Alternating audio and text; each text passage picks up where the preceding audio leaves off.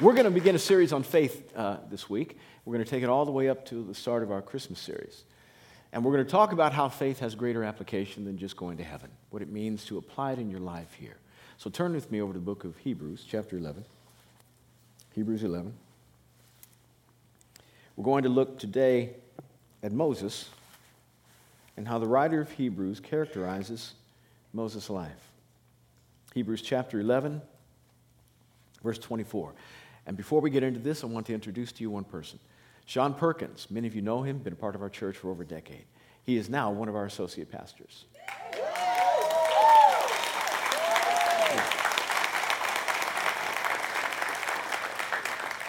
Glad to have him. He's been doing it for a long time anyway. We just thought we'd hire him.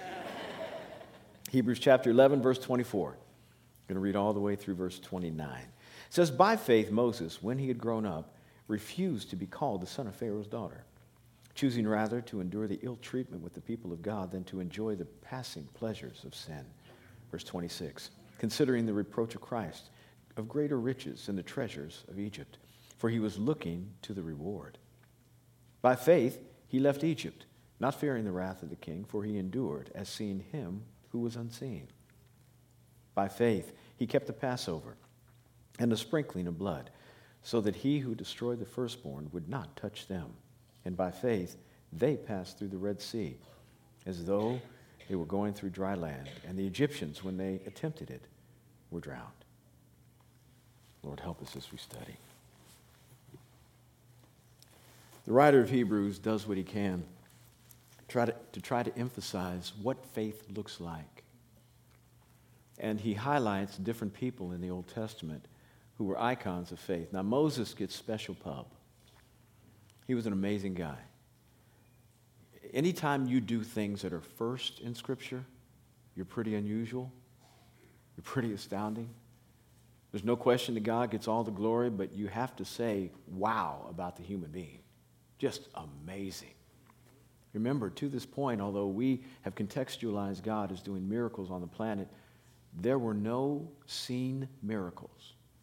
The miracles that had occurred up to this point were women who could not bear children did. Now, that's not an insignificant miracle. There are no such things. In fact, the whole term insignificant miracle is oxymoronic. Makes no sense. A miracle is a miracle. But it's one of those that you don't see. You just see a baby, and a woman giving birth to a baby seems to be fairly normal. This dispensation with Moses, water turned to blood. Sun grew dark for three days. Stuff happened where snakes, that used to be staffs, became snakes and then swallowed other snakes. Ooh. And on top of that, Moses had the responsibility to form a people, to create a nation. At that point, they were just a very large family. To create a nation, order it, produce some kind of of system whereby people understood the hierarchies and how they needed to report to whom when something went wrong. And, and this on the run. I mean, they were not, they were not a, a, a, a, a grounded people in terms of territory. The promised land was not yet theirs, and so they were nomadic. They were moving all over the place. Moses is an amazing man. And the writer of Hebrews, without going into his entire life, tries to contextualize his life within the bounds of faith. And he says, by faith, he did four things. One, he refused. Two, he left. Three, he kept. And four, he became they. Number one, he refused. There's some stuff you just need to say no to. You just need to say no. Sin is that which you need to reject on a regular basis. Amen. You need to learn how to say no to sin and yes to God. And this is a man who had, who had some, some real consequences to his saying no. First of all, he was a Jewish young boy brought up in the house of Egypt. In fact, in the house of Pharaoh. There was an edict in the land where the, the Israelites were growing too numerous. And Pharaoh said, we have to do something about this. So his version of population control was to kill all the male boys that were born. And he gave that... that word to the uh, midwives who were Egyptian, and as soon as they helped the, the Hebrew wives give birth, they were supposed to call the authorities, and the authorities would come, and if it was a boy, they would kill the boy. Horrible, just horrible. Kind of like abortion today. Horrible. Amen. Mm. Well, Jochebed, who was Moses' mother, decided this is not good, as any mother would, and she hid her son for three months until she couldn't hide him any longer. And she made a little ark, a little basket, and put t- pitch all around it, tar, and then put the baby in there and just trusted, trust, trusted God. Lord, care for my child. Put the baby in the Nile River, and the baby floated away. He wound up floating right toward the palace of Pharaoh, at which Pharaoh's daughter was then bathing.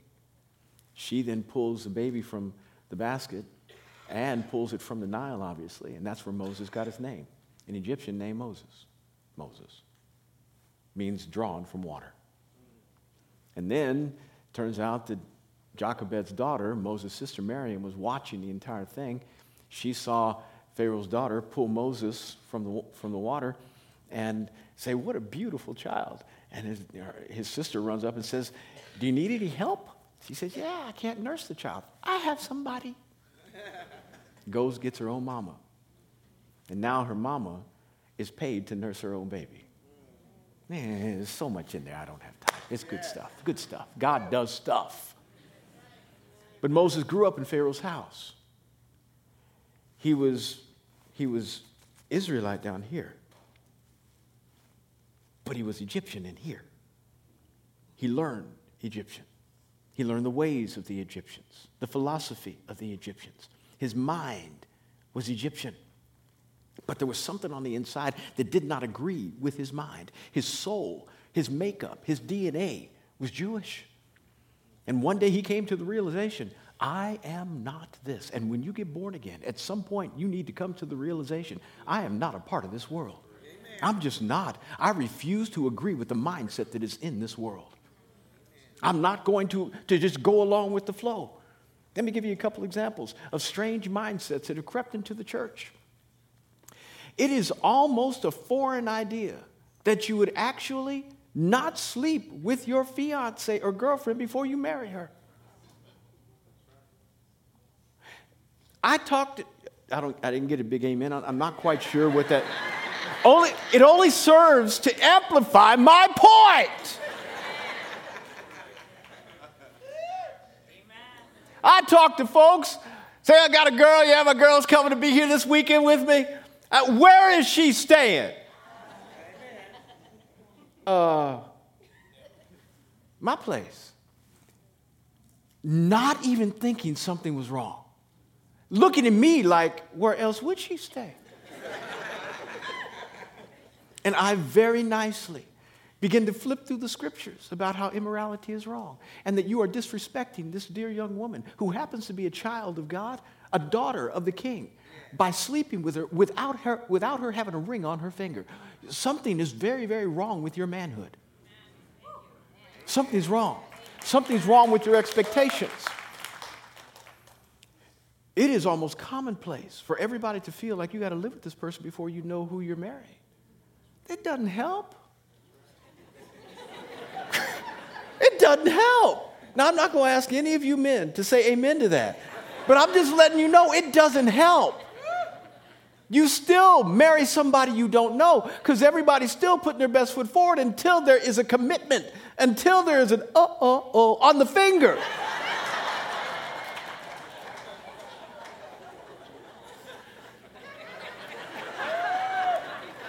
Until there's somebody singing that song, somebody's still putting their best foot forward because they don't want to ruin a possibility.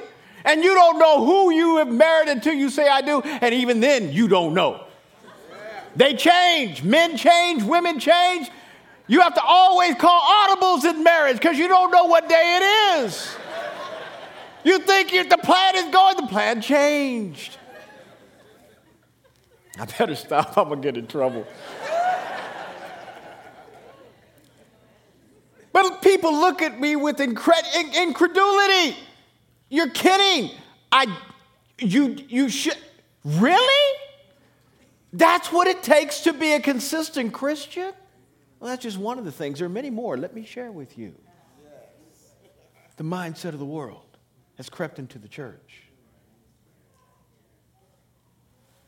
That it's okay for people to, to, to understand, well, humanity, I'm, I'm just human. I'm not perfect. I'm not a preacher. You know, God understands our weaknesses, and some stuff I just give into, and, you know, I wish I could do better. No, no, no, no, no. Why in the world are we settling for less? Well, I just don't, I, I, I mean, I get it because I used to be there. But now that I'm on this side, I don't understand why Christians settle for less. And for the most part, consider a victory a tie. See, when you just don't sin, you think you've done something. Okay, Lord, I moved her out. Okay, okay. Hallelujah. I'm not going to, okay, I didn't sleep with her last night. Woo! Okay, I'm in it now. I'm in it. I'm in it. Okay. I didn't go clubbing last night. That was tough. I stayed in my hotel room. I didn't turn on the T V and watch that stuff. Jesus, whoa, victory. No, that's a tie. The kingdom was not advanced. The devil did not win. That's a tie. A victory is when you actually have produced something, that you have more character. You're more like Jesus. The fruit of the Spirit is growing in your life: love, joy, peace. You're advancing the cause of the gospel in people who are in your sphere of relationships. You're actually presenting messages of truth and integrity in the workplace, so folk don't cheat and don't steal. You are advancing the kingdom every place you go. That's victory. It doesn't sound good, but it preaches well. Only, only losers are happy with ties. If you know you're going to lose, then you're really happy you didn't.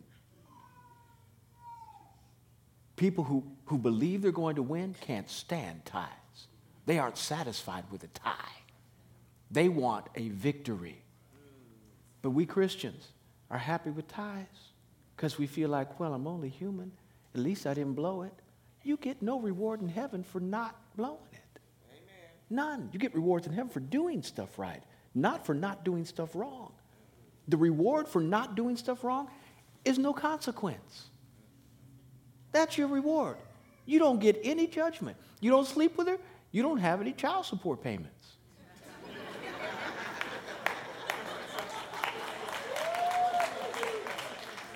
There was a guy, a friend of mine, came to me the other day and was saying, you know, I was ministering to a guy at a store I visit frequent quite a bit, and I was praying with him, and, and he, he said, he said, Pastor, I'm not happy with God. He said, why? Well, he didn't come through for me. Really? What, what, what happened? He said, well, he didn't answer my prayer.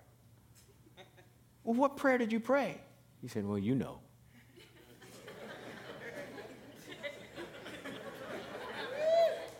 The pastor said, no, I, I, I'm sorry, I, I don't know. He said, yeah, you, you know, you know. He said, I'm, so, I'm sorry, I, I don't know. Well, she's pregnant. Oh, you were praying that she wasn't pregnant. He said, yeah. He said, I can't tell you how many things are wrong with this whole idea. I don't even know where to start properly yet. But let's just say you shouldn't have even needed to pray the prayer. Amen. Hey, enough on that. Some stuff you need, just need to refuse. Moses said, I'm not going to take the mindset. I'm not going to take the prominence. He was a prince. I don't know what came with his job description, but a lot of stuff, fringe benefits, un- unusually great. Massive prince of the most powerful nation in the Middle East. Wow! He could have anything at his fingertips he wanted. And he said, I refuse. He left his inheritance. His inheritance. Pretty big. Now, most of us, just being middle-class Americans, we don't have much of an inheritance to leave.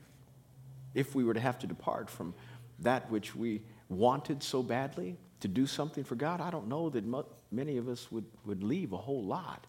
But Moses, Moses left a throne. We don't know what place he would have been in line for the, for the throne of, of Egypt, but someplace in there. The possibility of at least being second or third in command was really big. Wow, he left all of that, all of his inheritance. I didn't have much one, but my daddy wanted me to be a dentist, and he was a dentist. And I was accepted to Meharry Medical School in Nashville, Tennessee.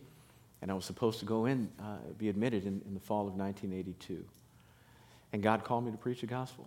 And I had to make a decision, either come to Howard University and help start the church I now pastor in nineteen eighty-two, or go to Meharry Medical College and become a dentist. In July, I had to resign my seat and tell my father, I don't want to go. Now, this was not only difficult for my father in terms of not having his son follow in his footsteps and thereby take over his practice, provide for him, meaning my dad, me provide for my dad in his retirement, and me, wow, not having any overhead and making ninety thousand dollars in nineteen eighty-six when I graduated. That's sweet. In nineteen eighty-five, that's sweet. I, I oof. Now, that may not be big for you, but that was big for me. On top of that, he said, when you graduate from Meharry, I will give you a Corvette. That was the seal right there. All that other stuff, the car, baby, the car. I said, Dad, I, I just can't do it. Now, all the people who ran Meharry, my dad went there and graduated in fifty-five or something. All the people who ran Meharry were his friends. And he did what he could to help me get in, even though I didn't really need it. But he said, listen, my boy's coming. And all those guys cared for their boys who wanted to follow in their footsteps. And this was the only boy who said no. There was a lot riding on the line relationally and, and economically and every. I said, Dad, God's called me to preach the gospel. I just...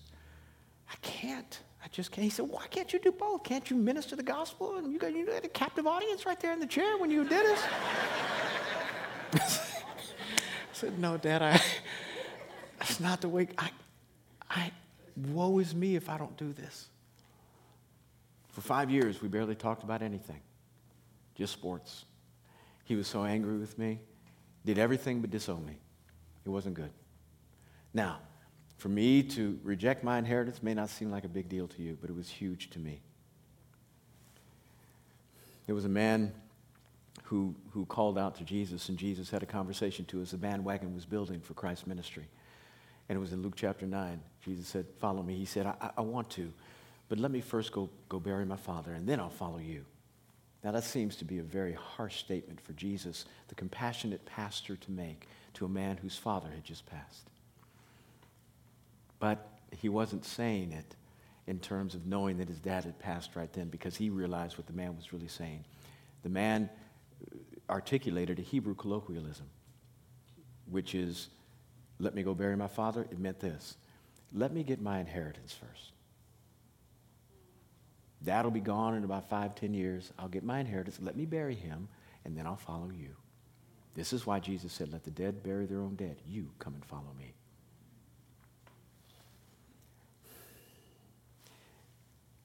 Five years of no conversation.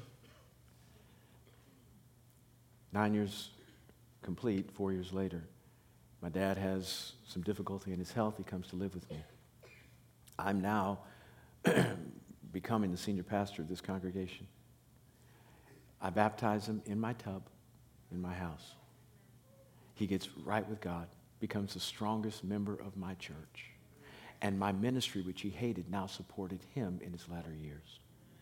He not only was provided for materially, like he wanted to be when I was going to be a, a, a dentist, maybe not to the level, but at least he was provided for, but he was provided for spiritually.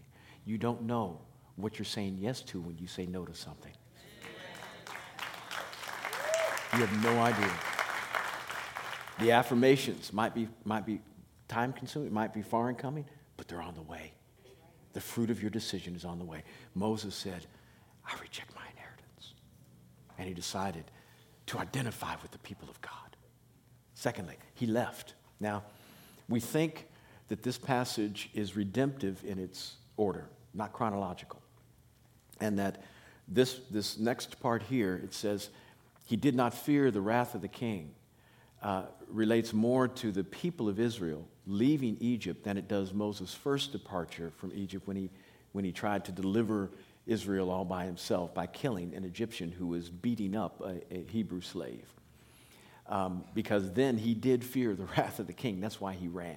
And he ran and spent forty years out in the wilderness. So it can't be talking about that passage. It's probably talking about when he delivered the people from the land of Egypt and out into the wilderness. If that's the case, then it doesn't fit chronologically, because he actually did the Passover before he delivered the people, yet the Passover comes second in this passage behind leaving Egypt. So we think this is probably speaking in the order in which people come out of the world and enter into the covenant rather than a chronological order, meaning it's redemptive more than chronological. Go back and listen to the C D if you don't know what I just said. Says he left, and there's some things you just have to leave. It's not about saying no. God said in Second Corinthians chapter six, come out from the midst of them and be separate. Touch not the unclean thing, and I will be a father to you, and you shall be sons and daughters to me. There is a leaving you need to do, a leaving of behavior, a leaving of the world system, not the world. You can't leave the world. Don't try to check out. You just leave the world system, but you still are a part of the world. We don't want you to leave your friends. Don't do that. Well, well, Pastor, can I can I still go to the club? Well, let, let, let's talk about that. Let's talk about the club. I said, I, I, I think Jesus would, would have been in the club. Yeah, it says he hung around with tax gatherers and sinners and all the people that the religious folk thought were the worst of the worst in terms of morality and conduct. Jesus hung around those people. And he was accused of doing so in that the people who didn't like him were trying to, to label him as being one of them, yet he thought it was a badge of honor. He said, absolutely, because the sick need the doctor, not the well. So I need to make house calls. So let's talk about going to the club. If you want to go to the club, go to the club like Jesus. Do that. Go to the club. Enjoy yourself. Take your Bible with you. Sit down and go through some scriptures with people. Pray for folks. Yes. Go to the club. Yes. Now, that's probably the last time you will be asked to go to the club. Our influence ought to change the environment. It ought to change people's lives. We love people by not separating ourselves from them and saying, I love God so much I can't be with you. We love people by attaching ourselves to them but not doing what they do. Amen. Being a light to say, I've overcome that. I don't do that anymore. I used to be in bondage to that. God set me free. Moses left. He got out. He said, I'm not a part of Egypt anymore. And God wants us to leave some stuff behind. Thirdly, he wants us to keep some things. Deuteronomy ten twenty says, obey the law and cling to the Lord. Cling to the Lord. Verse twenty-four, chapter thirteen in Deuteronomy, says the same thing. As Joshua is giving some of his farewell statements, he says, cling to the Lord. There's something we ought to hold on to in our departure from the world and make sure that redemption doesn't just apply to heaven for us. We aren't satisfied when we understand that we've got a ticket punched to glory, that we really want the redemptive benefit that has been afforded us to make a, a difference here, that we change our reality here, and we help change other people's reality. Our faith ought to be that which affects everything around us. And listen, Moses did all this. The writer of Hebrews is trying to contextualize it in faith because he did everything by faith. It never feels right. It never feels good to, to stop something that used to feel good. The passing pleasures of sin. They brought you temporary benefit. The consequence was always more, more injurious than, the, the, than the, the deed was pleasurable. No question about that. But sometime after the consequence was over, you went right back into it because all you remembered was, and the enemy helped you with this, all you remembered was how fun it was, how enjoyable it was when you were in the thing. And when we when we leave, we must keep something that reminds us that there it is worth it to do the right thing on a regular basis. That I'm not doing this simply because I've got a word that says don't. I'm doing it because I love my God who gave himself for me. I want to act right because he has been good to me and sacrificed his very life for my benefit. I want to love him like that. It's not about do's and don'ts, though. If you have to resort to a last-ditch effort of doing do's and don'ts, make sure you don't do the don'ts and do the do's. But it ought to be much more than that. You love him, and all you want to do is bring a smile to his face every day of your life. You got to keep some stuff. Peter said in Acts chapter two, verse thirty-eight, as the people were, were trying to figure out what this new life would look like and the church was being birthed, he said, in response to the people saying, is there anything we can do to get right with God? How mad is he at us for killing his son? He said, yeah, there's something you can do. Repent. And let each of you be baptized for the forgiveness of your sins. And you will receive the gift of the Holy Spirit. For the promise is for you, verse thirty-nine, is for you and your children and all who are far off, as many as the Lord our God shall call to himself. What? What an answer to people who were despondent, thinking we have blown it for all eternity. Everybody had waited for the Messiah. He came to our generation. Not only were we blessed to have him, but we didn't acknowledge him, and we killed him. He was Lord and God. How mad is God at us? And he says, Peter says, this is your solution. Repent. I imagine they were looking for, is he going to squash us like bugs? What is the consequence for our disobedience? Do we have to sell all we possess and become missionaries to India? What do we need to do just to make this right? Peter says, repent. Just change your mind. And then get baptized and then receive a gift. Who is this God? I mean, he's not only letting me off, but he's giving me a gift after I killed his boy. Receive the gift of the Holy Spirit. Who is? Do you know how long the line was to say me first? They realized what they had done. And all they wanted to do is get right and serve him. It wasn't about do's and don'ts. It was about, I'm sorry. I'm sorry what I've done. My sin has crucified the Son of God. I want to fix that if I can. I repent, I repent, I repent. I can't repent fast enough. And then Peter says this, the promise is for you, your children, everybody who's afar off, as many as the Lord our God shall call to himself. And lastly, he says, and be saved. And with many other words, he exhorted them, be saved from this wicked and perverse generation. Not be saved to heaven, not be saved from hell. Those are, those are wonderful benefits, but they are fringe to being saved from this wicked and perverse generation. God wants you to keep some things here. You ought to keep this word down in your heart. It says that Moses kept the Passover and realized that the redemptive benefit that was provided by applying blood to the lintels of the doorposts, this was the last plague in Egypt. A plague of death was to come, and every firstborn in every household was to die. The only, only way the Israelites could get past that was if they, they, they sacrificed a lamb that was perfect, no blemish. Do you see the superimposition here? The overlay, Jesus was perfect, no blemish. The sacrifice of a lamb, and put that blood of that lamb on its doorposts of the house. And everybody on the inside would be safe, especially the firstborn.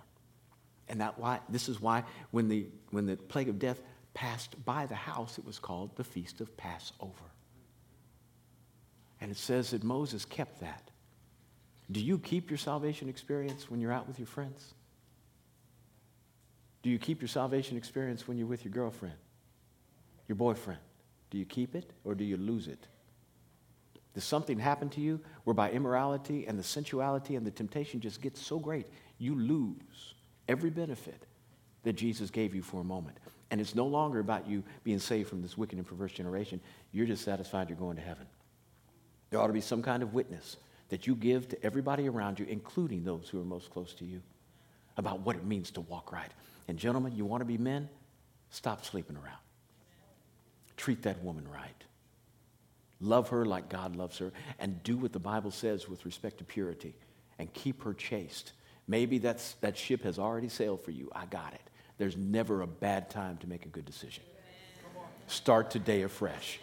Keep that woman chaste. Love her like that, and produce some confidence on the inside of her soul that lets her know, boy, if he had an opportunity to get it now and didn't, if when and if he does say I do, I know he'll stay faithful to me because he could have done it then. You want to build some things in your life, and here's a great opportunity rather than taking. Keep some stuff. He kept the Passover. And then lastly, he became they. Now, that's interesting. Moses refused. He refused. He left Egypt. He kept the Passover, and then they passed through the Red Sea on dry ground, and then the Egyptians tried to come in. If you live like this by refusing everything that the world has to offer you, if you leave the world system and do not consider yourself a part of it anymore, if you will keep God in every circumstance of your life, holding to integrity and uprightness, loving him, obeying him to the uttermost, not just trying to be a minimalist Christian, but doing what you can to bring a smile to his face every day. You do those three things, you can't help but becoming plural. You will have a crowd following you. He became they. Doesn't say Moses crossed the Red Sea. All those people said, I don't know anybody like you. God does stuff for you. You are amazing. I will follow you, dude. Take me with you out of bondage. And there are people you need to lead out of bondage. All this happens, not because it feels right, not because somehow, oh, I, I, I just I just sense that, that the Lord wants me to move in this direction. It happens by faith, even when you don't even feel like it's the right thing to do. I realize that the joys and passing pleasures of sin might seem really good at the moment, but that's the exact time when you need to say no. Doesn't feel right. You just do it by faith. You love him so much. All these things Moses did by faith, not knowing what the outcome would be. But he did it because he wanted to obey God. And as a result, he became they. You ought to not stay singular. How is your faith impacting the people around you? Are you growing? Not just personally. Are you growing to become plural? Are you impacting anybody beyond your immediate family? Do you have a, a small group that you can gather with that that used to not know Jesus? And because you have been benefited by our October twenty-sixth seminar on how to share the gospel with somebody, you now have led them to Christ. See, that was pretty good, wasn't it? I, I liked how I did that.